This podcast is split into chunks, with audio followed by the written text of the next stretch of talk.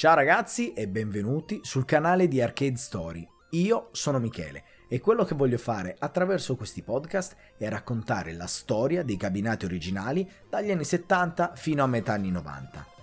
Ma andiamo con ordine, innanzitutto voglio spiegarvi chi è Arcade Story. Arcade Story è formata da un gruppo di persone che vuole condividere la passione per i cabinati originali da sala giochi. Insomma, quelli che si trovavano nelle sala giochi tra gli anni 70 e gli anni 90. E come lo vuole fare? Lo vuole fare attraverso una grande collezione che a oggi conta 300 cabinati originali e che faremo utilizzare a tutte le persone che ci verranno a trovare nella nostra sede ad Arzignano oppure nelle sala giochi che verranno aperte in un futuro prossimo. Insomma, noi ci mettiamo i cabinati, voi dovete solo mettere il gettone e giocare.